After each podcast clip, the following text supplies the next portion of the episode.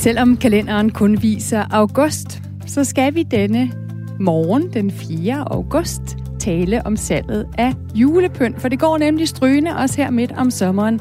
Hvordan det kan være, det bliver jeg klogere på, og forhåbentlig også jer lige om lidt.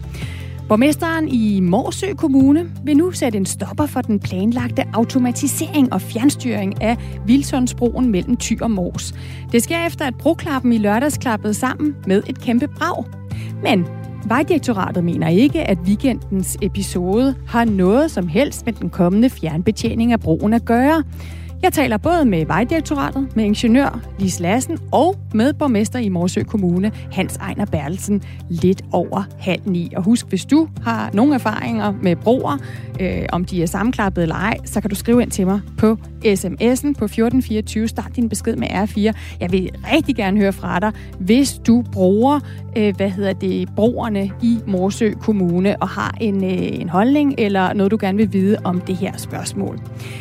Vi skal også kigge på coronavaccine, fordi det er sådan, at i Israel, i Storbritannien, i Tyskland, der tilbyder man nu udvalgte grupper af befolkningen at få et tredje stik med netop coronavaccine, da det ifølge disse landes sundhedsmyndigheder vil mindske risikoen for at få virussen.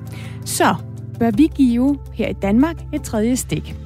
Det spørger jeg Lone Simonsen om. Hun er professor og epidemiforsker ved Roskilde Universitet. Det interview, det kan du høre 8:15. Du er tændt for Radio 4 morgen. Jeg hedder Stine Krohmann-Dragsted. Jeg er din vært denne morgen. Velkommen til. De fleste af os forbinder nok sommermånederne med måske sol, hvis vi er heldige her i Danmark, med lidt strand, med lange, lyse aftener. Men der er faktisk også folk, som allerede nu tænker frem mod jul. Og endda bruger deres sommer på at købe julepynt.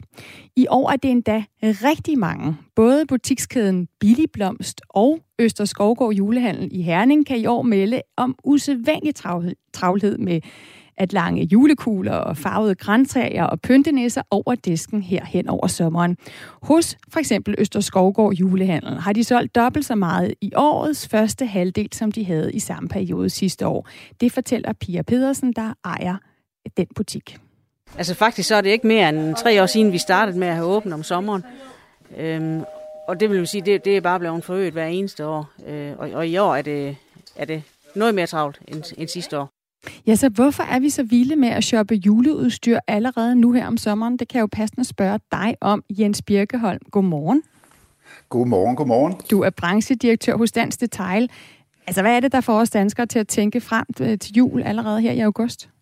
Ja, men altså man kan jo så sige, at vi har jo ikke haft så meget andet at lave i hele første halvår 2021. Der har mange jo siddet derhjemme, de ikke rigtig kunne gå på arbejde, og så er der jo også nogen, der kaster sig lidt over internettet for at se, hvad der sker der. Og jeg kan da sagtens forestille mig, at man så bliver fristet af lidt reklamer og så videre til at købe lidt julepynt, når man nu ikke ved, hvad man ellers skal få tiden til at gå med. Så det kan være en del af forklaringen. Altså nu er jeg jo selv midt i 40'erne, og da jeg var barn, der startede julesæsonen først, og der blev hængt grangirlander op på strøget i starten af december. I hvert fald for mig, jeg voksede op i København. Hvad har ændret sig? Jamen, der er meget, der har ændret sig. Altså hele den måde, man kan markedsføre sig på som butik, som virksomhed, som nethandel over for forbrugerne, over for dig og mig på. Den har jo lavet meget om. Man kan lave helt målrettede digitale annoncer, som rammer dig og mig lige midt imellem øjnene, lige ind i vores aldersgrupper, hvad vi har af interesser osv. Og når man kan lave den slags meget målrettede markedsføring, så kan man heldigvis også få kunderne til at købe lidt mere. Så det er nogle af de ting, der har ændret sig. Men jeg anerkender selvfølgelig, at sidde og diskutere julehandel allerede her i august, det er godt nok også tidligere, end hvad jeg har prøvet. Ja, nu siger du heldigvis, Katarina, en af vores lyttere, har skrevet ind, nej, julen har aldrig varet hele året, og jeg synes, det er rigtig ærgerligt i forvejen, at mange butikker pynter til julen længe før december. Det ødelægger altså noget af det specielle ved julen. Julepynt hører til i december.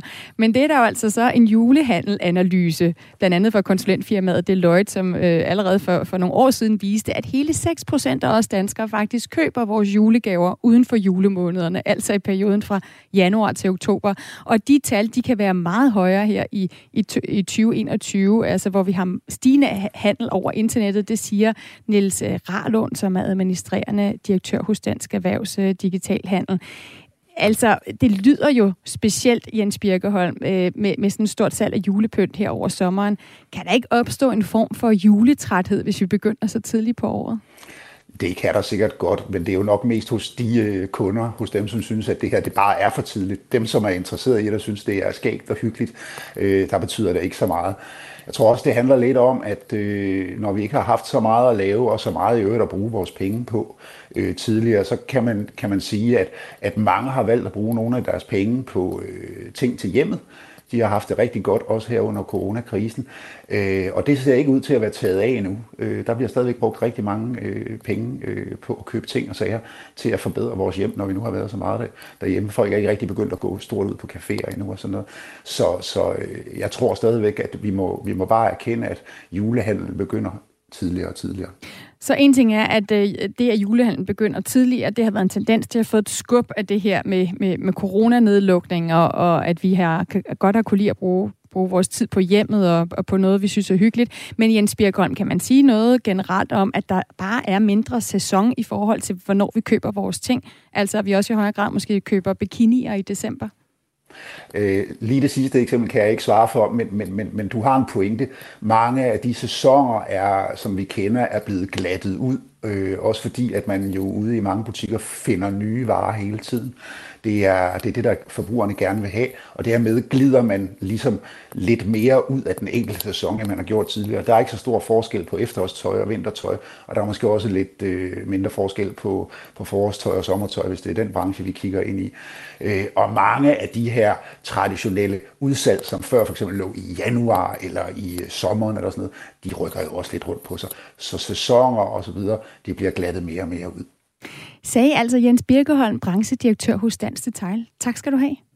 Det var så lidt. Og dermed er klokken blevet 12 minutter over 8. Det er Radio 4 morgen, du har tændt for. Velkommen til. Hvor vi nu vender tilbage til en af de største eksplosioner i historien, som sidste år ramte, altså præcis i dag for et år siden, ramte havnen i den libanesiske hovedstad Beirut. Mindst 217 mennesker omkom i katastrofen, flere tusinde blev såret, og endnu flere endda blev gjort hjemløse, da bygninger blev lagt i grus, og blandt andet jo blev mange såret af de vinduer, der blev splintret over hele byen. Og en af dem, der oplevede eksplosionen på nært hold, det er dig, Tina Søndergaard Madsen, nu med fra Beirut. Godmorgen. Godmorgen. Hvis vi skruer tiden tilbage til den 4. august om eftermiddagen for et år siden, hvordan oplevede du så timerne og minutterne op til selve eksplosionen? Jamen, jeg arbejdede hjemme den dag, som rigtig mange andre gjorde i Beirut og i Libanon på det tidspunkt, fordi der var lockdown. Og jeg boede på det tidspunkt omkring 400-500 meter fra havnen og havde sådan relativt direkte udsyn ned til havnen fra min altan. Så da der ligesom begynder sådan at komme røg op fra den her lagerbygning nede i havnen, der går jeg sådan lidt frem og tilbage fra min stue til min altan og ser på, hvordan det udvikler sig. Jeg kan godt se, at det udvikler sig ret kraftigt.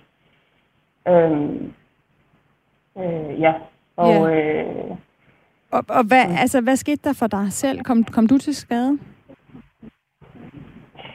Altså, da eksplosionen ligesom sker, der står jeg faktisk på min altan og filmer røgen, som ingen havde forestillet sig skulle udvikle sig til en stor eksplosion. Så jeg står faktisk og filmer og bliver ligesom, den her trykbølge kaster mig ligesom ind igennem min stuevinduer, og jeg lander på gulvet der. Heldigvis, jeg er ekstremt heldig og fik kun en stor flænge på min albue og i mit hoved, men det kunne være gået meget værre, end det gjorde, så jeg har været meget heldig. Ja, for mindst 217 mennesker mistede altså livet i den her kæmpe eksplosion, blandt andet fordi mange jo gik hen som dig og kiggede ud af vinduerne, og der var så netop mange, der enten mistede livet eller blev såret, da eksplosionen skete, og blandt andet vinduer blev splintret. Eksplosionen lavede også store dele af byen i ruiner og gjorde 300.000 mennesker hjemløse. Den her ulykke, den skete jo fordi kæmpe mængder af ammoniumnitrat eksploderet i havneområdet i netop Beirut, hvor du bor. Og det havde været opbevaret i den her lagerbygning i 6 år, på trods af advarsler fra alle mulige om, at det kunne ende galt. Hvad skete der for dig, altså da du var kommet til dig selv? Du fortæller, at du faldt omkuld på gulvet i din lejlighed. Hvad skete der bagefter? Jamen,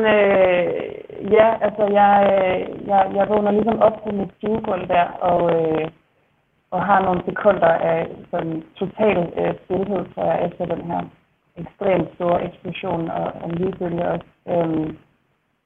Og så derfra er det i virkeligheden bare karakteriseret af total kaos de næste timer. Altså,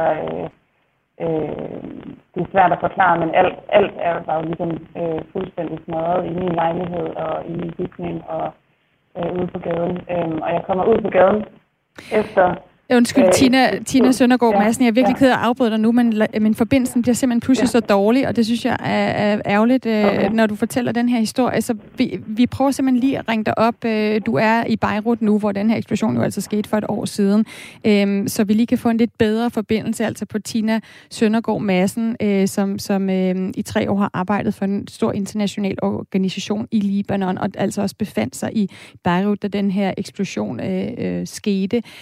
Og jeg kan fortælle, imens vi lige prøver at få hul igennem til en lidt bedre forbindelse, i hvert fald til Tina Søndergaard Madsen, at der jo så i går kom fra Human Rights Watch en rapport, der netop undersøger myndighedernes og politikernes i Libanons rolle og ansvar i den her katastrofe. Der lyder konklusionen, at højtstående libanesiske embedsfolk kendte til risikoen ved at have den her store mængde af ammoniumnitrat opbevaret på havnen, men altså undlod at gøre noget for at beskytte befolkningen imod det.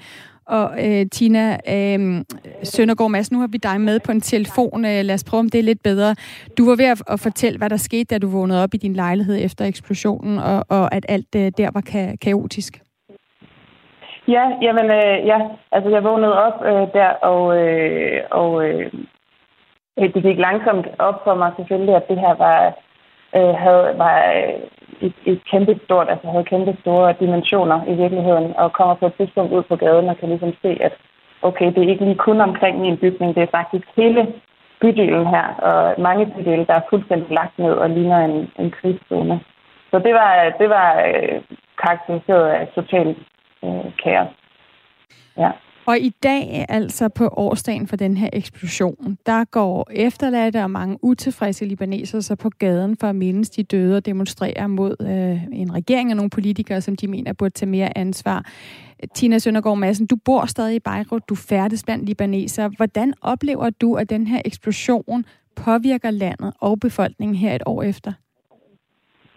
Ja, jamen altså jeg tror, man kan sige, at der var sket rigtig meget op til og før eksplosionen. Der var en revolution, der startede i 17. oktober 2019, hvor med et kæmpe folkeligt oprør imod mange års korruption og elendigt styre i landet.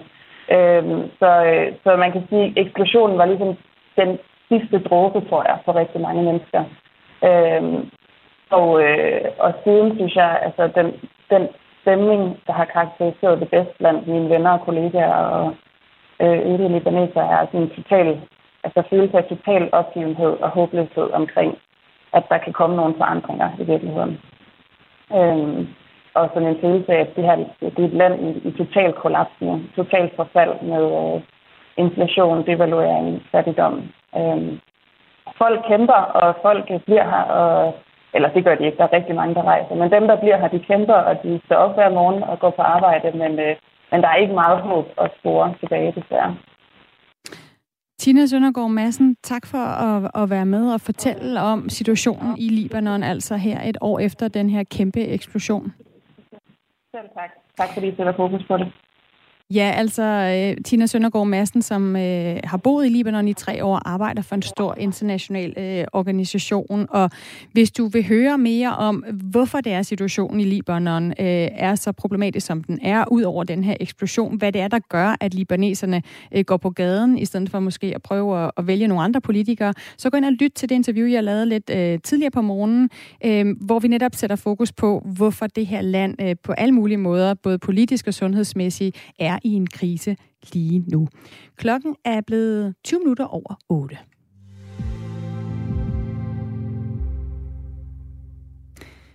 I går fik en voldsom drabsag sin afslutning, da sognepræsten Thomas Gotthardt blev idømt 15 års fængsel for drabet på sin kone Maria Fromm den 26. oktober sidste år. Det skete i retten i Hillerød. Og nu kan jeg sige godmorgen, Mette Pedersen. Godmorgen. Godmorgen. Du er kriminalreporter på Ekstrabladet. Du har dækket den her sag. Du var også med i retten i går, hvor der altså faldt dom. Allerførst, hvordan forklarede præsten Thomas Gotthardt, at han havde slået sin kone ihjel? Jamen altså, først og fremmest så fik vi jo ikke selv lov til at høre hans forklaring, fordi den gav han for lukkede døre. Men anklageren læste den efterfølgende op, og der kom det simpelthen frem, at han i en uge planlagde at dræbe sin hustru, fordi han ville have fred for hende, fordi han var vildt forelsket i sin elskerinde, og fordi han ikke orkede endnu en skilsmisse. Og så fortalte han, at han en mandag morgen, efter hun havde kørt børnene i skole, så havde han på forhånd udset sig en sten, og der slog han alt, hvad han kunne, hende ned bagfra, så hun falder om på græsset. Og så dækker han hendes mund og næse med sin hånd, og så holdt han hendes, og spærrede hendes luftveje, indtil hun simpelthen blev kvalt. Så det vil sige, Mette Pedersen, for det, der er kommet frem, og for det, Thomas Gotthardt siger selv, så er det her et planlagt mord?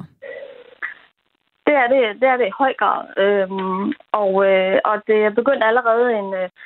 Ja, i hvert fald, altså selvfølgelig hans egen forklaring, en uge forud, hvor han er i Føtex og tjekker markader på ætsende midler, som han skal bruge til at opløse livet, når han har slået hende ihjel. Og så kigger han også på et afsnit af Breaking Bad for at finde ud af, hvad for en markad en plastiktønde skal have for at kunne indeholde syre, altså for uden det som celler og blive ætset. Og han køber en tønde, og han køber en lås til den tønde, og han gemmer faktisk også et håndskrevet brev fra Maria Fromm Jacobsen, så han ligesom kan få alle til at tro, at hun har lagt den og bare kørt i sommerhus, og at hun altså ikke er død. Mm. Så en lang planlægning, der går forud for det her. Kom der nogle overraskende ting frem under retssagen? Jamen altså, altså det mest overraskende, man kan sige, det her jo sagen har jo kørt for lukkede døre, så der er jo ikke ret meget, der har været fremme. Men det mest voldsomme er jo for det første, hvor planlagt det er, men også så, hvor voldsomt han ligesom har behandlet hendes liv bagefter. Man må bare sige, at han har gjort alt, hvad han overhovedet kunne, for at ingen nogensinde skulle finde hende igen.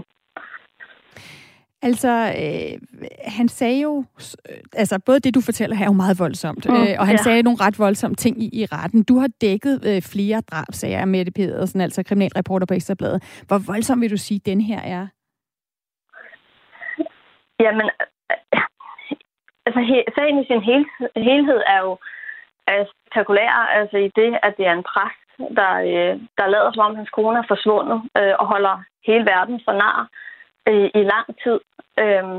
Og så detaljerne omkring, hvor udspekuleret det er, hvor planlagt, og han skriver det hele på små huskesedler og så smider det væk.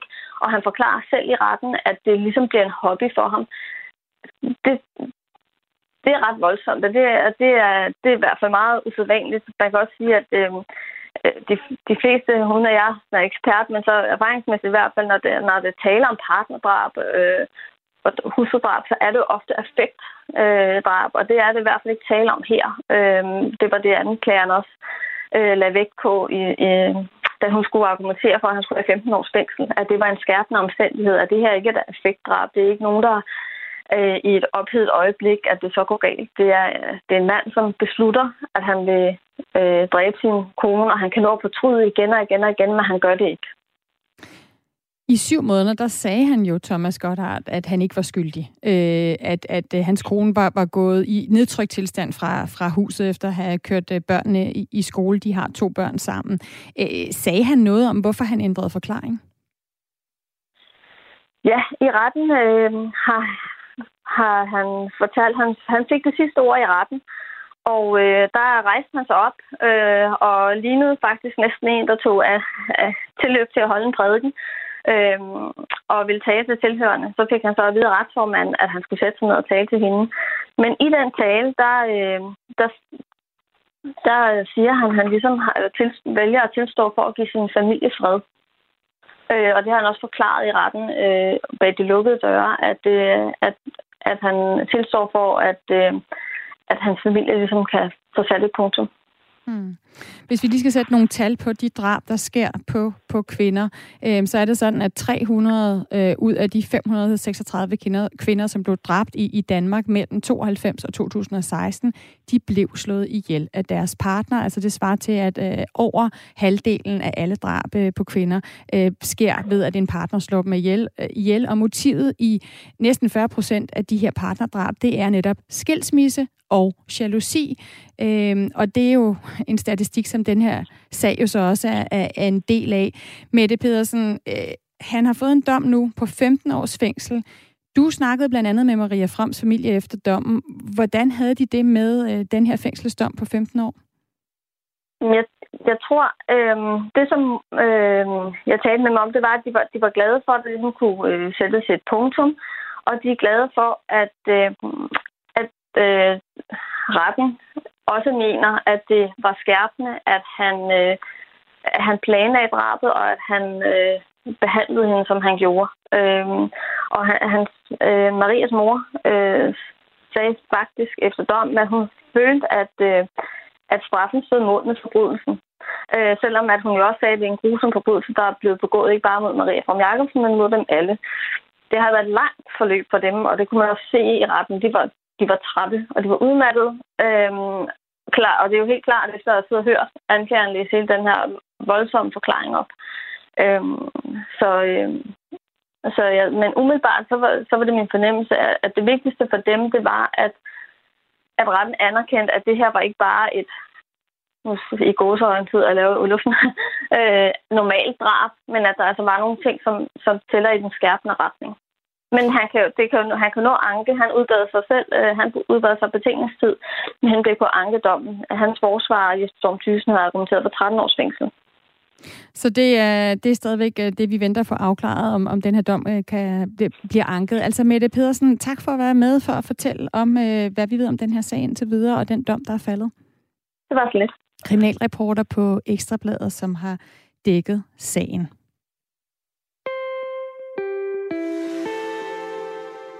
Der er lidt under 2 minutter til nyhederne, og jeg tænker, efter den her lidt voldsomme historie, så har vi brug for at tale om noget helt andet. For eksempel en fødselsdagsquiz, som jeg lige skal se, om jeg kan finde nu, Astrid, fordi nu har jeg fået dig ind i studiet.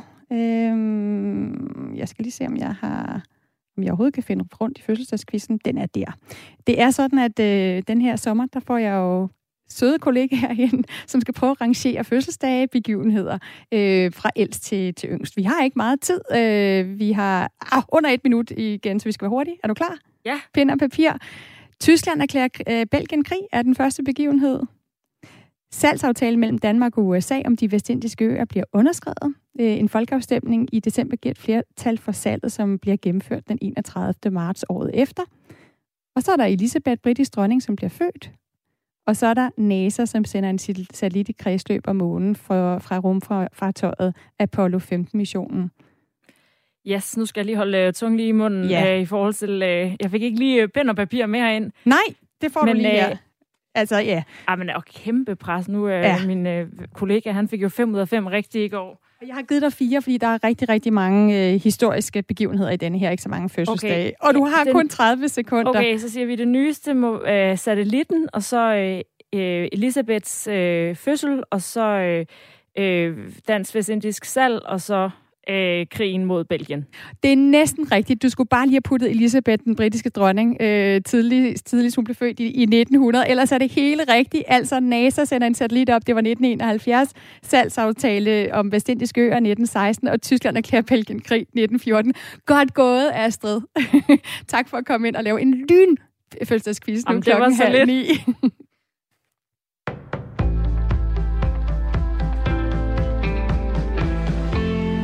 SF vil have en ligelønslov, det siger partiets formand Pia Olsen Dyhr til TV2.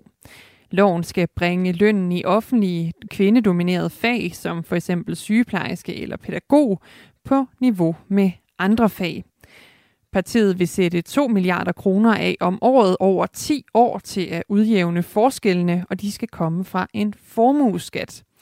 Og selvom det er et stort beløb, så er det nødvendigt at finde pengene, siger Pia Olsen Dyhr til TV2. Det er vi villige til at sætte af, og vi finder pengene ved at sige, at dem, der har formuer på over 5 millioner kroner, og de findes faktisk flere og flere i det danske samfund, at de skal bidrage en lille smule mere. De skal bidrage med 0,5%, fordi så får vi faktisk penge til, at vi kan gøre det her med at løfte velfærdsfagene. For det er vigtigt, at vi værdsætter velfærdsfag som pædagogik og sygepleje, siger Pia Olsen Dyhr. Så det handler jo om mere end bare lønnen. Det handler også om et signal om, at vi respekterer altså folk, der vælger velfærdsfagene, og de skal have en bedre løn, end de har fået hidtil, fordi de har været historisk forkert indplaceret. Det må vi gøre op med. Debatten om ligeløn er især blevet rejst af sygeplejerskerne, der lige nu strækker. De sagde nej til deres overenskomst, fordi de mente, at lønnen var for lav i forhold til deres ansvar og kvalifikationer. EU-kommissionens formand Ursula von der Leyen opfordrer nu den amerikanske regering til at løfte USA's forbud mod rejsende fra Europa.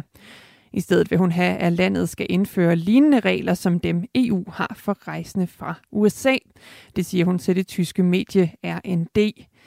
Vi insisterer på, at de samme regler skal gælde for ankomster i begge retninger. Vi er nødt til at løse dette problem så hurtigt som muligt, og vi er i jævnlig kontakt med vores amerikanske venner, siger kommissionsformanden. Hun påpeger, at den epidemiologiske situation i USA og EU minder meget om hinanden, og at amerikanerne derfor bør være i stand til at åbne grænserne.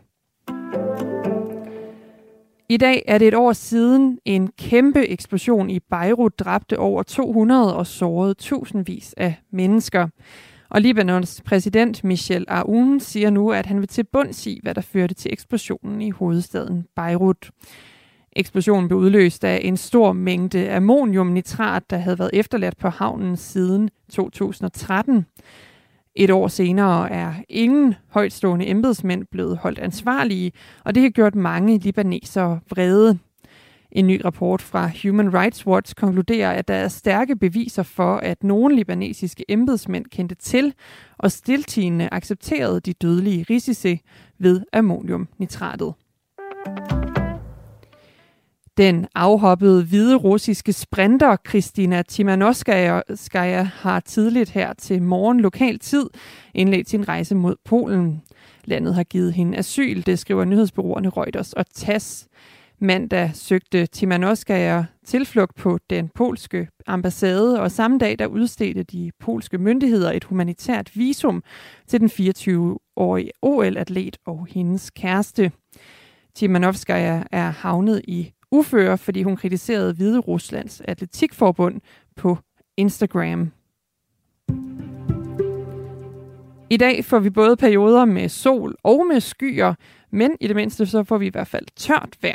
Temperaturer op mellem 18 og 23 grader, og så en svag til jævn vind. Det var nyhederne på Radio 4, de var læst af Anne-Sophie Felt.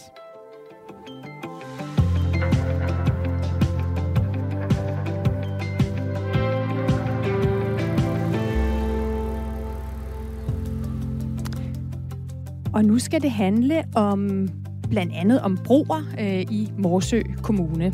Det er nemlig sådan, at borgmesteren i Morsø Kommune nu vil sætte en stopper for den planlagte automatisering og fjernstyring af Vilsundbroen mellem Thy og Mors. Det sker efter, at broklappen i weekenden klappede sammen med et kæmpe brag. Episoden har affødt fornyet kritik af beslutningen om netop at fjernstyre de 3 Limfjordsbroer.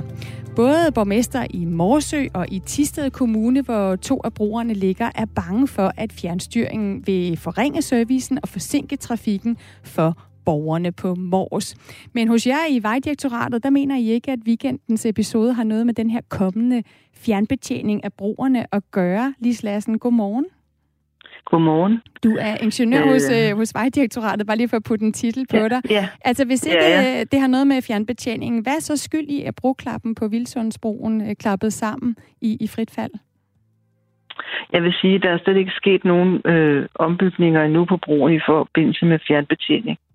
Så det er en bro, der har fungeret på den her måde i de seneste 30 år.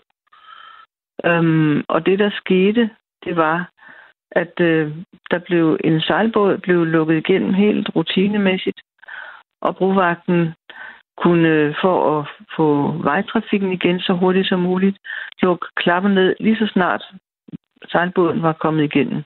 Det skete så desværre lige et øjeblik før broklappen var helt oppe, og den indgriben med at begynde at lukke, inden klappen var helt oppe, den gjorde så, at der var en bremse, der ligesom slog fra og ikke blev fastholdt. Så det her, så det, i det du siger, er, at det har intet med fjernbetjening at gøre, at der var den her sammenklapning?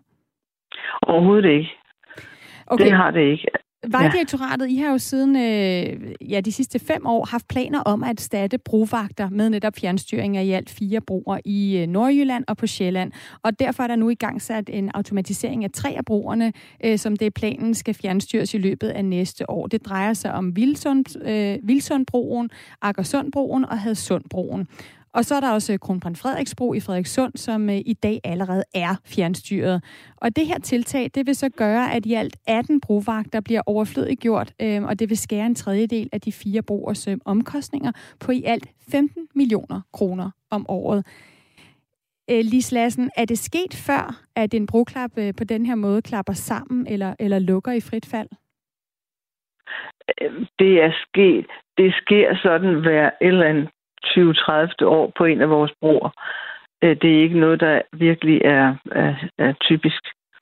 Og jeg vil så sige, hvis jeg må kommentere dine bemærkninger om brovagterne. Brovagterne skal stadigvæk betjene broen. De bliver samlet i en fjernbetjeningscentral. Og så sidder de der, og de udgør et samlet vagtteam. Og til en start, der har vi brug for dem alle sammen. Og vi er meget glade for, at de gerne vil fortsætte. Du siger til en start, altså det er stadigvæk erfaren personale, der åbner. Ja. De sidder med en pult, der er fuldstændig ligesom den på broen, suppleret med en masse kameraer. Og vil I blive ved på sigt med at have 18 brovagter, hvis I også har fjernstyring på broerne? Vi håber selvfølgelig, at der kan spares lidt, men i starten, der skal vi have det kørt rigtig godt ind, så vi tager det lige så stille og roligt. Ingenting bliver forceret. Hvordan kunne man have undgået den her episode på Vilsundsbroen? Ja, man kunne godt have undgået den ved, at styresystemet havde indrettet på eller programmeret på en lidt anden måde lige præcis i den her situation. Og det har vi selvfølgelig fået gjort nu. Straks efter det var sket, der var vores rådgiver på broen sammen med den entreprenør, der senest har arbejdet på styresystemet. Og de har lavet de ændringer, som gør, at den bremse ikke kan slå fra på den måde. Så den her ende, så den kan altså ikke ske igen. Og det sørger vi selvfølgelig for, heller ikke det kan ske på de øvrige klapbroer, vi har. Og kunne den være undgået, hvis I netop allerede var gået over til fjernstyring? Det har ingen som helst. Det vil som ingen forskel gøre. Du kan sige, der er den lille forskel sikkerhedsmæssigt, at brovagten vil være væk fra broen. Så det vil være lidt mere sikkert. Altså og fjernbetjening, men der er ingen funktionsmæssig forskel overhovedet. Okay. Så de her ulykker, eller den her slags hændelser, kan ske uanset om der er fjernstyring, eller der sidder en brovagt det lige præcis fysisk ved broen. Lise Lassen, den her brovagt på Vilsundsbroen sørgede jo altså for, at trafikken igen kunne køre på under en halv time. Hvor hurtigt vil man i fremtiden kunne løse problemer med broen, når der bliver fjernstyret fra Aalborg? Vil det være lige så hurtigt? Det vil være lige så hurtigt, og det vil måske i nogle tilfælde da være hurtigere, fordi vi indgår nogle aftaler med tilkald af den ene eller den anden slags. Men i hvert fald, det gør ingen forskel. Lise Lassen, ingeniør hos Vejdirektoratet. Tak for at give os den opdatering på, hvad det var, der skete, da den her broklap altså klappede sammen. Ja, velbekomme. Og nu kan jeg byde en anden stemme ind i den her historie, fordi som jeg indledte historien med, så er der altså flere borgmester, der gerne ser, at den her planlagte fjernbetjening af de 3 Limfjordsbroer helt bliver droppet. Og en af dem, det er dig, Hans Ejner Bertelsen. Godmorgen. Godmorgen. Du er Venstreborgmester i Morsø Kommune. Hvad er problemet med, at Vilsundsbroen bliver fjernbetjent? Jamen, det er jo, at vi får en dårligere service, vi får en ringere sikkerhed. Og det vi ser nu, når der sker den slags uheld, det var jo uheld, som en brovagt ville kunne bremse. Og det undrer mig at høre, at ingeniøren siger, at det ikke vil ændre noget, fordi man har jo fjernet den bremsepedal, som kunne have bremset broklappen i forbindelse med, at man vil implementere automatisering. Og derfor undrer hans udtalelse mig rigtig meget. Og man fjerner jo arbejdspladser fra området også. Hans Ejner Bertelsen, jeg skal lige forstå, du har lige hørt Lise Lassen, altså ingeniør hos Vejdirektoratet, som siger, at der er absolut ingen, at det har intet med den kommende fjernstyring at gøre, at den her sammenklapning er sket, fordi den ikke er gået i gang endnu på Vilsundsbroen. Altså, hvad ved du, som hun ikke ved? Jamen, jeg ved kun, hvad brovagten udtalte på TV MidtVest, at den bremsepedal, som plejer at kunne bremse broen, hvis der sker den slags uheld, at den var blevet fjernet i forbindelse med, at man planlagde automatiseringen. Og han har siddet på bro som brovagt i 31 år, og sagde, at den havde været brugt utallige gange gennem de år. Og det tror jeg da på, at der er holdbar information, hvis jeg skal sige det sådan. Og derfor synes jeg, at det her, det er ærgerligt, at man begynder at diskutere på den måde her. Og så helt med hensyn til arbejdspladserne og så videre. I den rapport, der ligger, analyse af fjernstyring, den sammenfatning, jeg har, og hele rapporten, som man også kan få tilsendt, hvis man ønsker det, jamen der fremgår det jo tydeligt, at der skal spares, mange af vagterne skal spares væk, og at der skal findes en besparelse på de 4-6 millioner kroner, og også at den forholdsvis hurtigt bliver implementeret. Så jeg synes, det er, jeg synes næsten, det er 2 fortællinger, vi hører her. Ja, det er det, og det er jo derfor, jeg også bliver forvirret her, for jeg har lige stået og talt med Lise Lassen, som er ingeniør hos Vejdirektoratet. Det er jo dem, der står for at gennemføre den her fjernstyring af blandt andet de 3 broer.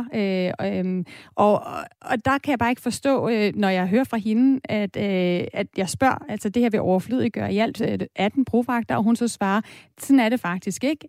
Vi vil beholde de brovagter, fordi dem har vi stadig behov for, de skal bare sidde et andet sted. Er det også en oplysning, som du sætter spørgsmålstegn ved?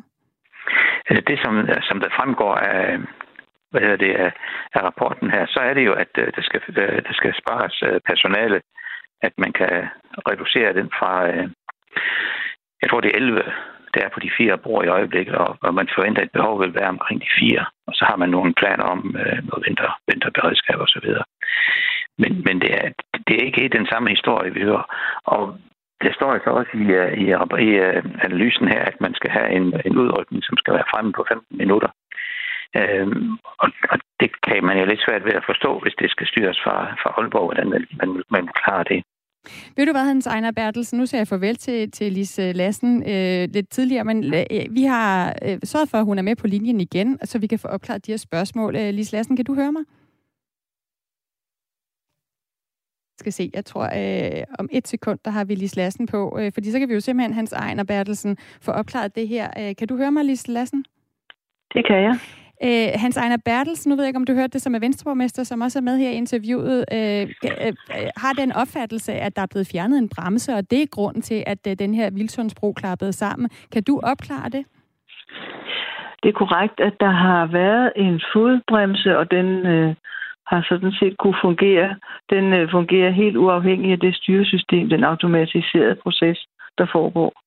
Og i processen, som er der nu, og som har været opgraderet gennem en hel del gange, vi laver jo jævnligt om på brugerne, moderniserende, der findes der en funktion, der hedder forceret stop, som er det samme, dog styret, automatiseret, så broklappen kan klappe i på en kontrolleret måde, hvis man har behov for at gribe ind i processen.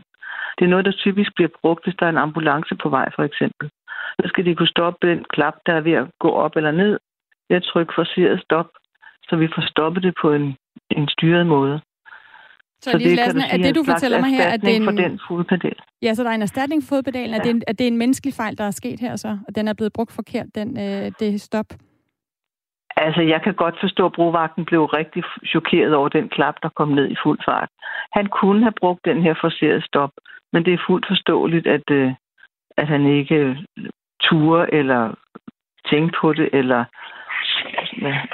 Ja, så det er... Jeg vil ikke kalde det en menneskelig fejl, det synes jeg ikke, man kan sige. Okay, Hans Ejner Bertelsen, altså venstreborgmester i Morsø Kommune. Giver det der et svar på, at det her altså ikke har noget med fjernbetjening af broen at gøre? Nej, det understreger jo, at der er nogle ting, vi skal have belyst, og det er også derfor, at vi har bedt om et møde med ministeren. Fordi det, som brovagten, der har siddet der i 30 år, oplyser, det er, at hvis den fodpedal havde været det, så kunne broen have været standset, og så vi ikke haft det uheld. Og det er sådan set det, jeg synes, vi skal lige have afklaret, og jeg har ingen grund til at betvivle hans udtalelser. Og så vil jeg også lige... En gang mere slår fast, at det er altså planlagt, at det skal fjernes, så der er kun 4 brovagter tilbage. Det fremgår af den rapport. Og også det der med, at det skal være en utilsigtet hændelse, at der skal der være en responstid på 15 minutter. Hans Ejner Bertelsen, lad mig lige til sidst spørge dig om det. Er det her, der handler om din modstand mod fjernstyring? Er det i virkeligheden, at der bliver, I mister arbejdspladser i området? Altså, det er en del af det her, men det må vi så tage. Det er jo ikke Vejdirektoratet, der har lov at dele den. De udfører bare det, der bliver besluttet. Ja, men det er jo vigtigt for at vide, hvorfor du har en bestemt holdning til, hvad der sker i forhold til brugerne. Men det er en del af min forklaring. Men det der er det vigtigste, det der er hele bevæggrunden for, at vi er 5 borgmestre, der er utroligt utrygge ved det her, det er, at vi får en dårlig service. Hvis den brugklap sætter sig fast, og vi kommer med en ambulance, så har vi utrolig langt, hvis vi skal udenom og til Aalborg eller til Viborg. Må vende rundt med en ambulance og køre mod Viborg i stedet for. Det er da ikke holdbart. Vores beredskab ligger i Tiste. Hvis der er større hændelser på Mors og broklappen sætter sig fast, så kan vi ikke få beredskabet over. Så lad mig lige til sidst... Ja. Så det har stor, stor betydning. Lad mig lige til sidst tage den bekymring videre så til dig, Lise Lassen. Kan du forstå den bekymring, at det kan tage længere tid at nå frem? Jeg forstår udmærket bekymringen. Al forandring, den skaber bekymring. Og jeg synes også, det vil være rigtigt, at vi får en anledning til at få det belyst bedre over for jer lokale politikere, fordi det er klart, det er en vigtig ting at føle sig tryg. Min overbevisning er stadig, at der ikke sker nogen forskel i sikkerheden for, at brugerne kan åbne og lukke. Sådan sagde altså Lise Lassen, ingeniør hos Vejdirektoratet. Tak for at være med her hos Radio 4 Morgen. Ja, velbekomme. Og også tak til dig, Hans Ejner Bertelsen, altså venstreborgmester i Morsø Kommune, for at belyse, hvorfor at I er nogle borgmester, der er utilfredse med den her fjernbetjening og automatisering af brugerne.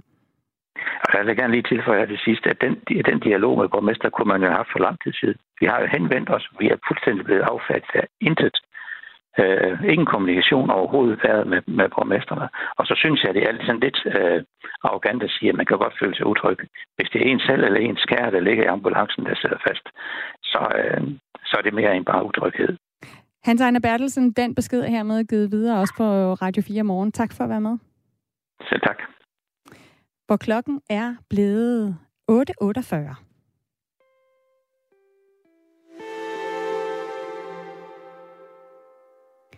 Nu skal det handle om coronavacciner, for i flere lande rundt om i verden, der har man i den seneste tid meldt ud, at man er klar til, at udvalgte grupper af befolkningen skal have et 3. stik med en af vaccinerne. Hos de danske politikere, der blev der også i sidste uge diskuteret, om vi bør give danskere et 3. stik. Lone Simonsen, du er professor og epidemiforsker ved Roskilde Universitet, ved en masse om coronavacciner. Godmorgen til dig. Godmorgen. Du mener ikke, at man bør give et 3. vaccinestik til alle danskere. Hvorfor gør du ikke det?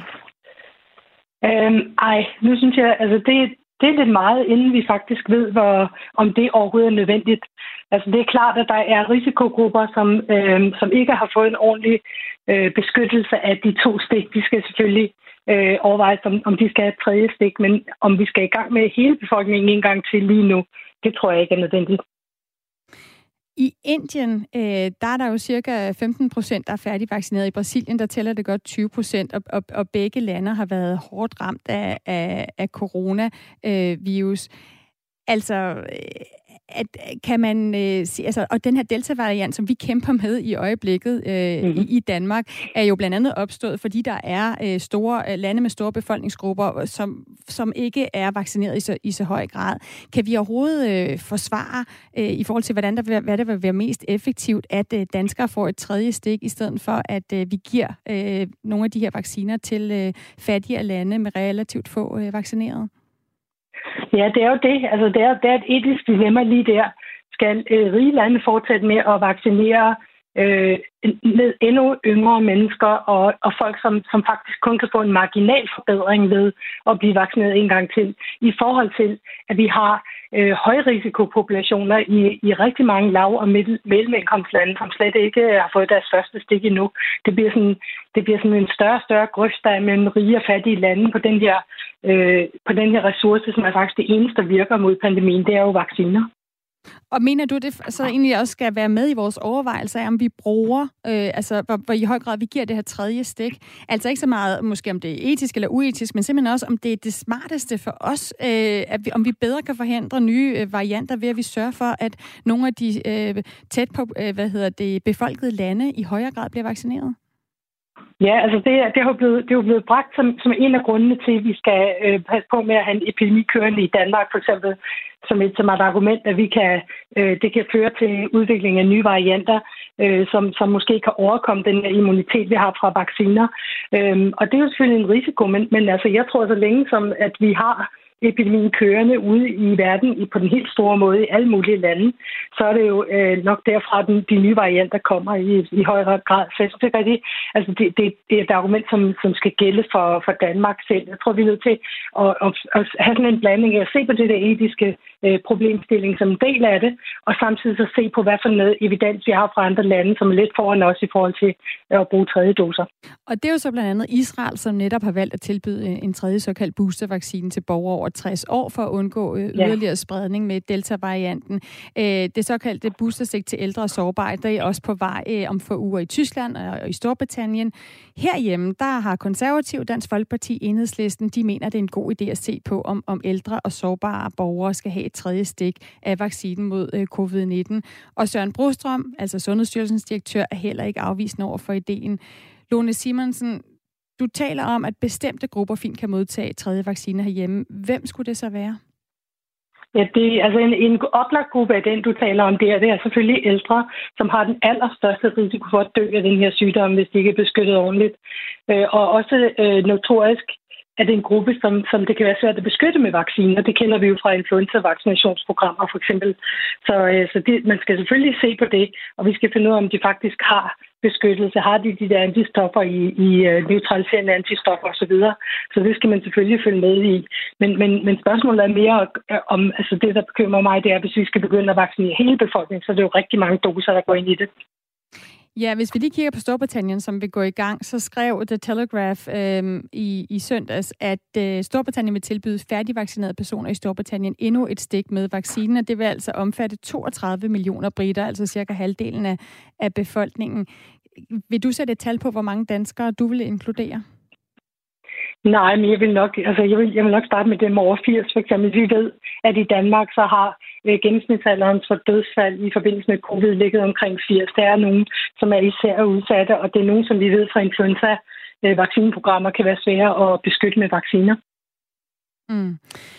Altså 22% af alle delta-variant-infektionerne fra marts til midt-juli skete hos personer, der havde fået første vaccinestik. Og overordnet, så er man jo altså bedre beskyttet, også mod delta-varianten efter andet stik. Lone Simonsen, du taler om, at man er lidt bedre beskyttet ved at få tredje stik, og at risikoen for at blive indlagt på hospitalet falder en del. Men de tal jo så er behæftet med en enorm fejl med marken. Handler din skepsis over for at skulle vaccinere danskere med et boosterstik også om, at du ikke mener, at man har tilstrækkelig viden om effekten af et tredje stik, eller handler det mere om den her afvejning af, om de kunne bruges bedre i andre lande? Det handler dels om det der med, at de kan bruges bedre i andre lande, men det handler også rigtig meget om, at vaccinen, når man har fået 2 stik, så er den rigtig, rigtig godt beskyttet over for at blive indlagt eller dø af den her sygdom. Og det var jo det, vi var ude efter, at beskytte befolkningen mod de voldsomme sygdomstilfælde. Og det har vi gjort. Om man så kan forbedre det med 5% mere ved at give en 3. dose, det er så spørgsmålet. Mange tak for at være med og vende de her overvejelser om et muligt 3. vaccinestik her i Danmark, Lone Simonsen. Det var så lidt. Professor og epidemiforsker ved Roskilde Universitet. Og her på Radio 4, der har vi også spurgt Sundhedsstyrelsen om de har planer om at give et 3. stik til alle os danskere eller til udvalgte grupper.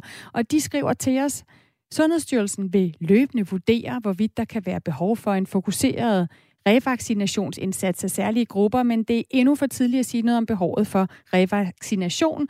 Men der er selvfølgelig et område, som vi vil følge nøje i den kommende tid. Citat slut. Videre så skriver de altså også, at det ikke vurderes at være relevant med en generel vaccineindsats før tidligst ved årsskiftet mellem 21 og 22. Så indtil videre altså ikke et fuldstændig klart svar for Sundhedsstyrelsen i forhold til det 3. vaccinestik. Nu 8:55. Og du lytter til Radio 4 om morgenen, hvor det nu skal handle om Livgarden og om de værnepligtige, som strømmer ind til Livgarden, fordi der er flere og flere af dem, som er kvinder. 37 kvinder begyndte som værnepligtige i Livgarden i august. Det er en ny rekord, og for 4 år siden, der var det nemlig kun 3 kvinder, der startede i Livgarden. Godmorgen, Emilie P. Godmorgen. Eller garderpi, kan jeg jo kalde dig for du var jo også med i Radio 4 Morgen i januar. Der kaldte jeg dig nemlig for garderpi, fordi du dengang aftjente din værnepligt i Livgarden. Nu er der så en rekord mange kvinder i Livgarden. Hvordan har det været for dig at være kvinde i Livgarden? Jeg synes, nu er det 1 år siden, jeg blev indkaldt, eller jeg var inde og aftjente min værnepligt. Så jeg husker stadig på det, og meget misundelig for de nye rekrutter, der lige har startet. Så det er en stor oplevelse, og jeg vil huske tilbage på det rigtig længe i hvert fald. Og hvad altså nu siger du, de er decideret misundelig for, at de nu skal starte igen. Hvad var det ved den oplevelse, du så godt kunne lide? Det var både, altså det hele var meget nyt, og jeg kan tydeligt huske, hvor nervøs og bange jeg var, men også efterfølgende har man kunne se tilbage på rigtig mange gode tider og rigtig mange hårde tider også, men når man ligesom er igennem det, så er det bare en super fed oplevelse, man kan kigge tilbage på. Og så er der jo hele det her spørgsmål om at tage hensyn til de kvinder, der i højere grad kommer i Livgarden. Bliver der taget hensyn til dig som kvinde, Emilie P., og synes du, der skal tages hensyn? Der blev ikke gjort forskel på, om man var kvinde eller mand derinde. Man skal bære den samme rygsæk og gøre de samme ting, som mændene skal, så der bliver ikke gjort forskel på den måde, nej.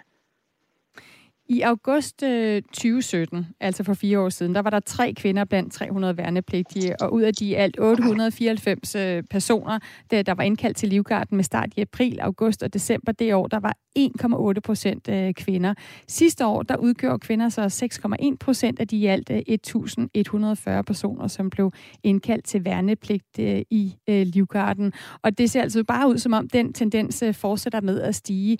Emilie P., altså tidligere garder, hvorfor tror du, at der nu er rekordmange kvinder, der gerne vil i Livgarden ligesom dig? Jeg tror godt, det kan have en tendens til, hvis jeg har også sagt videre til dem, jeg kender, som er kvinder, at det ligesom er muligt, for jeg tror faktisk, der er mange, der har misforstået lidt, at de ikke har troet, at kvinder kunne komme ind, så det er måske blevet en tendens til, at der bliver talt omkring det, og det også kommer op i medierne, at det ligesom er muligt at aftjene sin værnepligt i Livgarden som kvinde. Så det er ligesom, at det bliver mere normalt. Emilie P., en af grundene kan jo også være, at der kan være fordomme overfor, om kvinder kan klare det, der skal til. Der er en lytter, der blandt andet skriver ind, kvinder kan aldrig klare en håndkamp med en mand. Hvad kræver det, Emilie P., at være kvindelig livgarder? Det kræver ligesom mændene, at man gerne vil, og man gerne tør at springe ud i nogle ting. Jeg tror, at det er både for mænd og kvinder, at man er nervøs, når man starter, og man prøver en masse ting, man ikke har prøvet før. Men det kræver bare at gå på mod og en viljestyrke, så skal man nok komme igennem det. Og vil du anbefale det til andre kvinder, eller hvis der er andre unge kvinder, der står og overvejer det, hvad vil du så sige til dem? At springe ud i det og melde sig til, fordi at når man først er i gang, så skal man nok, hvis man nu hænger lidt i bremsen, så skal man nok få den hjælp, man skal have. Så man skal bare tro på sig selv, og så skal det nok gå. Sådan lød altså opfordringen fra Emilie P, tidligere livgarder. Tusind tak for, at vi lige måtte få dig til at parkere bilen og være med her til morgen om din oplevelse hos livgarden som værnepligtig.